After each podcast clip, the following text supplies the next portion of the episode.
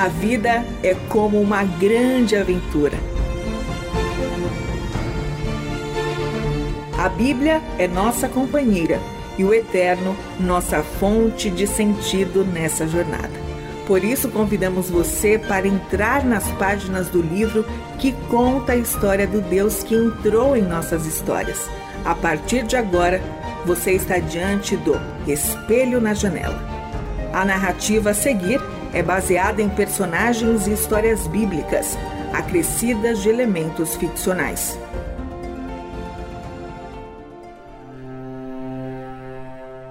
Aquelas palavras me pareceram pesadas demais. Foram para mim como uma pedra que cai sobre a água e, por ser densa, passa a afundar até alcançar o fundo do mar. E era isso que eu precisava fazer após ouvir as palavras de Jesus. Eu precisava deixar que, lentamente, o que ele tinha falado se assentasse em minha mente. Só assim eu poderia voltar para casa e lá pensar em tudo com mais calma. Porém, quanto mais eu tentava não pensar em nada durante o percurso e caminhava com agilidade, mais meu coração se agitava no mesmo compasso dos meus pés.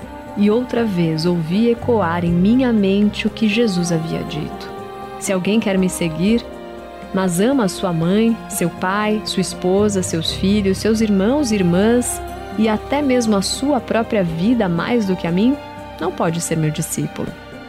Por quê? Porque agora Jesus falava assim. Há quantos meses meu coração não encontrava descanso em nada, e depois de ouvir esse homem de Nazaré, eu enfim estava recuperando alegria. Por que aliviar o cansaço da minha alma para depois me impor algo que eu provavelmente não conseguiria cumprir? Então alcancei a porta de casa e antes que eu abrisse, Lá estava minha esposa, que entusiasmada perguntou: E hoje, como foi? Sobre o que o mestre falou? Já fazia algum tempo que eu acompanhava Jesus junto da multidão. Nós o seguíamos por onde quer que ele fosse. Com ele subimos montanhas, nos assentamos, comemos juntos, ouvimos os seus ensinamentos que eram muito diferentes de tudo que já havíamos escutado. Ele falava com propriedade e mansidão. Ele dizia: Abençoados são aqueles que choram, pois serão consolados por Deus. E se tem algo que eu estava fazendo ultimamente, era isso: chorar. O choro era o meu aliado. A realidade da nossa casa era a expressão do salmista. As lágrimas têm sido meu alimento de dia e de noite. Não que tivesse sido sempre assim mas desde que o nosso filho mais novo se foi, aprendi o que é dormir e acordar, tendo as lágrimas como companhia. Então, ao ser perguntado pela minha esposa qual tinha sido o ensino de Jesus, eu respondi: difícil, difícil demais para mim. Talvez ele não seja quem pensávamos que fosse, ou ainda, talvez eu não esteja pronto para ele e dessa forma busquei encerrar a conversa. O que eu menos queria era ter que falar nesse dia, tampouco precisar ouvir. Mas, com a testa franzida de quem tem mais dúvidas do que conclusões, minha esposa indagou: Como? O que pode ter saído da boca desse homem que tenha te deixado com um olhar assim? Eu apenas abaixei a cabeça e fui andando até o meu quarto. Mas antes de eu fechar a porta, ela segurou e insistiu: Calma! O que pode ele ter falado que fez você esquecer da sua última mensagem? Abençoados são vocês que sofrem por terem perdido o que mais amavam. Só assim poderão ser abraçados por aquele que é amor supremo. O que aconteceu hoje? Eu confesso que eu não quis responder, não queria pensar. Na verdade, já fazia um tempo que eu não queria nem viver. Então apenas disse: Só estou cansado de perder o que eu amo. Não sei se quero ganhar esperança para depois também correr o risco de perdê-la. Assim, fechei a porta do quarto. Aquele dia já estava dado por mim como encerrado. Desde o que se passou em nossa casa, os meus dias se resumiam em muito trabalho, extrema preocupação com os filhos que ficaram e uma sensação de insegurança. O que mais poderia nos acontecer? Tudo isso gerava em mim tanta ansiedade que era como se o ar à minha volta não fosse suficiente para mim. Cansado, fui encostando a porta do quarto e falei: Acho que não seria demais eu tentar fechar os olhos e apenas dormir, não é mesmo? Eu sabia que essa não era a melhor resposta e nem o melhor jeito de lidar com a dor, mas era o único que eu tinha encontrado. O que eu não imaginaria é que naquele dia, depois que fui dormir, minha esposa iria sair e procurar ajuda. Ela pegou os nossos dois filhos mais velhos, os que ainda estavam conosco, e foi até a casa dos nossos vizinhos. Essa família que morava ao lado é bem chegada a nós. E eles, assim como eu, também estavam há meses acompanhando Jesus e caminhando com ele para onde o Mestre fosse tanto que passou a ser inevitável voltarmos sempre juntos conversando sobre o que aquele homem de Nazaré nos tinha ensinado. Esses momentos com os amigos recordando as palavras de Jesus, além de nos ajudar a memorizar o que aprendemos, era a nossa forma de eternizar a boa sensação que as mensagens de Jesus causavam dentro de nós. E foi por isso que minha esposa saiu e foi até a casa deles para entender o que estava acontecendo. E por horas eles conversaram. Nossas esposas eram muito companheiras, nossos filhos também. Naquela noite, então, eles se sentaram e ceiaram juntos. Por mais que eu não estivesse lá, até posso imaginar aquela comida quente saborosa sendo servida com todo capricho. Isso era algo que nunca faltava no lar deles. Já era costume ao redor da mesa as nossas famílias saborearem o jantar e as boas lembranças. Comidas e boas memórias jamais faltaram. E por um longo tempo, naquela noite, eles se lembraram das histórias dos nossos filhos brincando em frente de casa. Foram muitos os momentos que vivemos assim. Recordávamos das palavras engraçadas que as crianças diziam, os muitos sustos que nos deram quando brincavam para além da praça e sem avisar, ou quando voltavam depois de já ter escurecido e chegavam em casa sabendo que não iam dormir sem um belo sermão, tanto os meus filhos quanto os deles. Uma recordação que dava saudade era a forma meiga e protetora da filhinha deles. A mais nova, a única menina entre os filhos, mesmo sendo a menor, ela tentava cuidar dos meninos. De alguma forma, ela se sentia responsável por eles, já que os garotos não se importavam com os tombos, os perigos, os cortes e tudo que faziam. Ela fazia valer a orientação das mães e repetia direitinho os conselhos. Às vezes gritava, falando para descerem do telhado, para não se afastarem muito, para não correrem tão rápido, para voltarem depressa que já estava quase escuro. Como os dias passam, como tudo muda. Impossível não sentir saudade até do jeito sujo que as crianças chegavam em casa depois de brincarem. Sentimos falta até daquelas perguntas mais difíceis que deixava a gente sem resposta esses amigos, os nossos vizinhos, são como uma família para nós. É um presente ter com quem dividir nosso passado. Os amigos são pontes para as mais preciosas memórias. E como é bom ter alguém que conheça aqueles a quem amamos, e assim poderão também entender a dor que sentimos quando os perdemos. E foi quando o diálogo bateu na porta das lembranças mais tristes que a minha esposa aproveitou para perguntar: Sabe, espero não deixar vocês constrangidos, mas hoje vocês estavam também com Jesus? E se não se importarem, será que poderiam me dizer sobre o que ele ensinou hoje? Porventura ocorreu algo diferente? E então ela pôde ouvir da boca deles o que eu não queria contar disseram. Hoje o mestre parecia querer perder discípulos. Falaram rindo um pouco. Não, apenas achamos que ele queria instruir os despreparados. Ele disse: Se alguém quer seguir-me e ama seu pai, sua mãe, sua esposa, seus filhos, irmãos irmãs e até mesmo a sua própria vida mais do que a mim, não pode ser meu discípulo.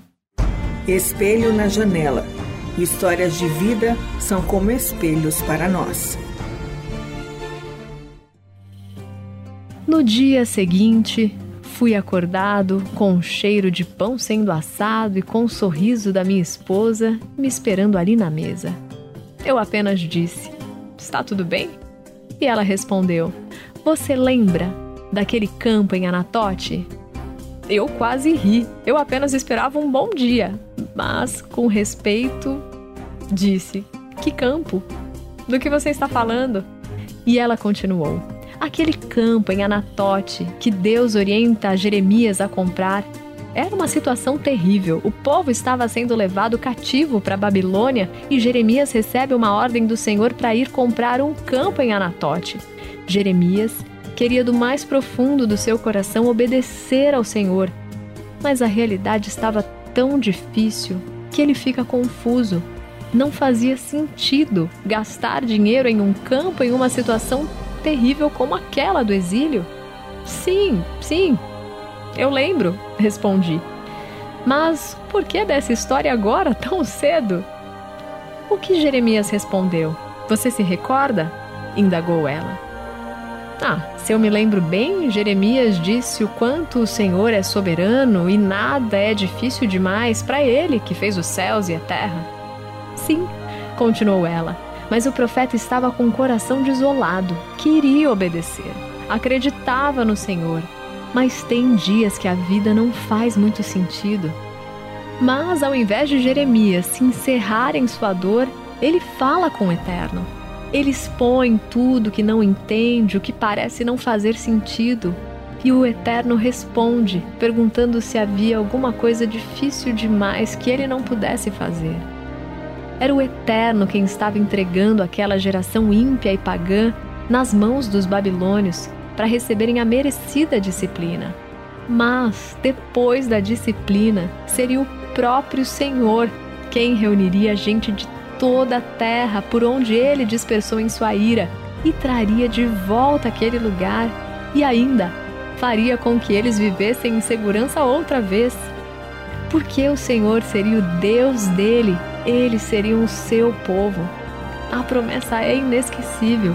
Ele daria a eles um só pensamento, uma só conduta, para o temerem durante toda a sua vida, e tudo isso só redundaria em bem para eles, pois é o Eterno quem cuida dos seus filhos. Claro, respondi me recordando de tudo lentamente e completei. E se não me falha a memória, Anatote foi exatamente o lugar onde Jeremias recebeu seu ministério. E aquela visão de amendoeira que simbolizava que Deus vela pela sua palavra para cumprir, e é Ele quem vigia os seus filhos e os guarda atentamente. Ao soltar essas palavras, é Ele quem cuida dos filhos e os guarda atentamente Senti no peito um forte desejo de chorar. A vontade era correr para o quarto, dessa vez não para me esconder, mas para me encontrar com o Eterno. E me lembrei das palavras que Jesus disse certa vez: Quando forem orar, procurem um lugar tranquilo. Vão para o quarto, fechem a porta e falem com Deus em secreto. E Ele, que os vê em secreto, os recompensará. De fato, não havia algo que eu precisava mais naquele momento. Então fui para lá e, fechando a porta do quarto, me sentei no chão. Eu coloquei minhas costas na parede e, com os joelhos dobrados, na posição mais confortável que encontrei, fiquei, pois queria estar ali o tempo que fosse preciso. Eu me posicionei bem de frente da única janela de madeira que havia ali no dormitório. Lá fiquei olhando a vista que mostra uma linda árvore e que, bem nessa época do ano, está verde, cheia de vida. É bonito ver os pássaros pousarem e encontrarem descanso ali. Então, comecei dizendo: Estou muito cansado. Minha alma não tem conseguido repousar. Desde que o meu filho se foi, tão pequeno, tão novo, minha alma dói tanto não há um dia sequer que eu não pense nele, e não há um momento em que eu não sinta um buraco em mim. Eu sei que o Senhor sabe de todas as coisas e sabe de tudo isso antes que eu lhe conte. Porém, eu não tenho encontrado forças para falar. Dói demais lembrar. E tão pouco quero largar o que me resta dele. Por isso eu chego diante de ti com os punhos cerrados, como quem guarda a última moeda que tem. Eu seguro e me agarro forte a essa dor. Eu sei, eu sei que eu deveria chegar aqui com as mãos abertas diante de ti, mas eu seguro comigo essa dor, pois foi a única coisa que me sobrou dele. Dói demais ser um pai que precisou enterrar o seu filho mais novo, ver quem se ama morrer. Mas eu já não aguento mais pensar nisso. Então, de alguma forma, eu quero deixar essa dor no chão. Eu quero abrir minha mão. E preciso confessar o quanto agora eu tenho vivido com medo do que mais eu possa perder. Respiro preocupação. Tudo isso tem sufocado todo o ânimo de viver. Aos poucos, as lágrimas foram escorrendo pelo rosto envelhecido e marcado pela dor. Mas depois de tanto chorar, essas lágrimas doloridas foram cedendo espaço a lágrimas de alívio, que aos poucos desafogavam meu peito. A incessante angústia, como uma rocha densa em meu interior, parecia se quebrar e se desfazer em pedriscos pequenos que aos poucos poderiam ser varridos pelo sopro da graça do Eterno. Nas manhãs seguintes, eu continuei precisando enfrentar a dor, mas sabia que agora eu não tinha que fazer isso sozinho. Eu contava com o auxílio do Eterno, atento à minha alma e eu sensível ao seu cuidado.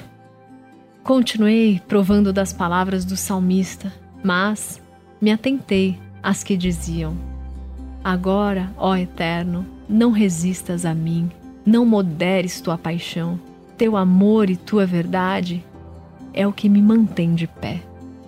Decidi passar a conversar com minha esposa ao invés de me fechar em mim mesmo. É preciso lembrar que não enfrentamos dores sozinhos. Ela também vivia a experiência de perder quem se ama, que é como um corte aberto que parece que nunca cessará de sangrar. Mas, realmente, pode doer menos quando cuidamos do corte juntos. E a imagem do campo de Anatote passou a ser para nós como uma ilustração do que é a fé. Jeremias, mesmo confuso sobre as palavras do Eterno, pôs a sua confiança nele e comprou um campo em um tempo de invasão estrangeira e incerteza. E será que a fé não seria isso? um passo ousado e firme em chão que ainda não se pode ver?